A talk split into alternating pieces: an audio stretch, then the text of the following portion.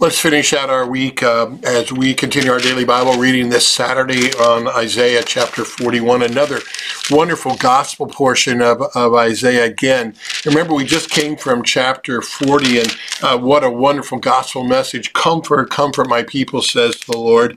Um, and he brings that comfort. He calls Isaiah to speak that, first of all, to the children of Israel, uh, to Israel. Uh, then he has that one who goes before the Savior, John the Baptizer, is the one crying out in the wilderness.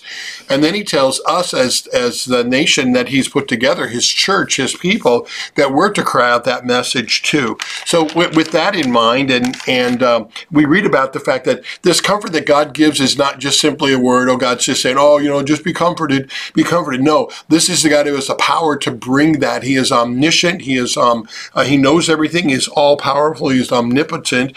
Um, and chapter 41 starts us out with this courtroom scene. He says, listen to me in silence, O coastlands. God sets up this courtroom to remind us that He is judge of all the world. And, and each one of us is going to be judged by God when, when we die. Uh, we live in a world today that kind of says, hey, we're all individuals. We judge ourselves. We decide what's right and wrong and all that. It's a lie. It's not the truth. You can think that. You can want that. But that's not going to make that uh, be the case. There is one God. He says that. Look at verse 4. I am the Lord. He's the God that's there from the first. Think of Genesis. He was there in the beginning. In the beginning, God, and then he creates the world. Everyone is accountable to him. He will be there to the end. So verse 4 says, I, the Lord, the first and the last. He is eternal. I am he. Remember, he is present tense. He's not bound by time. He's not the God who was. He's not the God, just the God who will be. He is all of those. That's why he always refers to himself in the present. I am, I am, I am. He is that ever present God, not bound by time.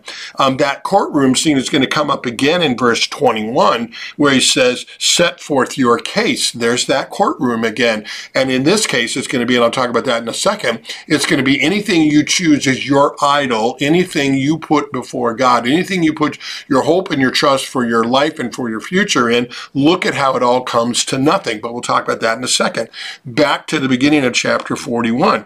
Um, so God calls this courtroom, but remember, this courtroom that you and I get called into by faith is one where we know the judge. This is that judge who said, go back to, to Isaiah 1 verse 18. This is the judge who says to us, come, let us reason together. Though your sins be as scarlet, they shall be white as snow. Now, how's that going to happen? It's not going to be by me. I can't cleanse myself. I keep sinning every day. I fall short of the glory of God. But how's it going to happen? By the blood of the Lamb of God who takes away the sin of the world. Jesus Christ is going to shed his blood. He's going to give his life on our behalf so that our sins that are scarlet will be made white as snow. So we aren't as afraid as we go into that, that courtroom. Yes, we fear God. We know what his power is. We know what he can do, but we also know his graciousness and his love. And that's what he spells out in chapter 40 when he says comfort. We can't find comfort ourselves. Nothing in this life will comfort us. Think of all the things that you bought or invested in, in, in while you're alive that were great for a while. They gave you comfort for a while, but then they run out. No, the true comfort comes from the comforter, uh, God's Holy Spirit, God, who gives us comfort that lasts for eternity. Awesome stuff. Um, so he spells out in the first part of chapter 41 then um, about how he, um, um he is the ruler over everything. And then look at verse 8. Um, who are we in God's eyes? But you, Israel, my servant, Jacob, whom I have chosen, the offspring of Abraham, my friend. Look at those incredible words. We are the chosen ones of God. God chose us. We, he chose us. We didn't choose him.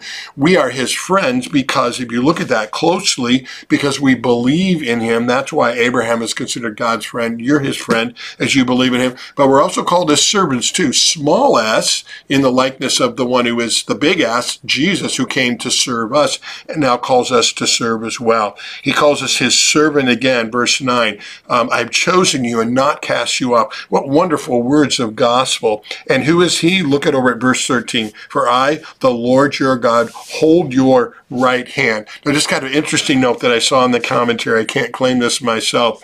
If you look in verse 10, God says, I will uphold you with my righteous right hand. And God says, verse 13, I will hold your right hand. So what's God doing with his right hand? He's upholding us. He's ruling in power. What's God doing with his left hand? He's got a hold of your right hand. Isn't that awesome? Sunday, tomorrow is Good Shepherd Sunday that talks about the Lord who leads us through life. How can he lead us unless he's got us where? By the hand. What a beautiful image. Great image of, of the good news of the gospel of our Lord. Who else is he? Look at verse 14. He is your Redeemer, the Holy One of Israel. He is truly the one that is set apart. Uh, we can put our hope and our faith and our trust in him. But back to the courtroom, verse 21. So God says, look at anything else that you have made as your idol. Look at anything else that you have put your hope and your trust in. Look at anything else that keeps you up and keeps you awake at night and that you worry about. Notice he says, every single one of them, look at verse 24, they're nothing. They're going to wear out in the end.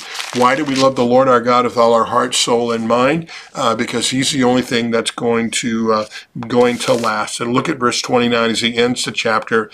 Anything else is a delusion. Its works are nothing and uh, they're empty wind. But thanks be to God, we know the Savior. Um, we know that that God, that Triune God, Father, Son, and Holy Spirit, who is our rock, who is our rock, present tense, always present with us. So, what a great way for us to go into Sunday to worship Him. I pray that you're in God's house tomorrow in person, if that's at all possible.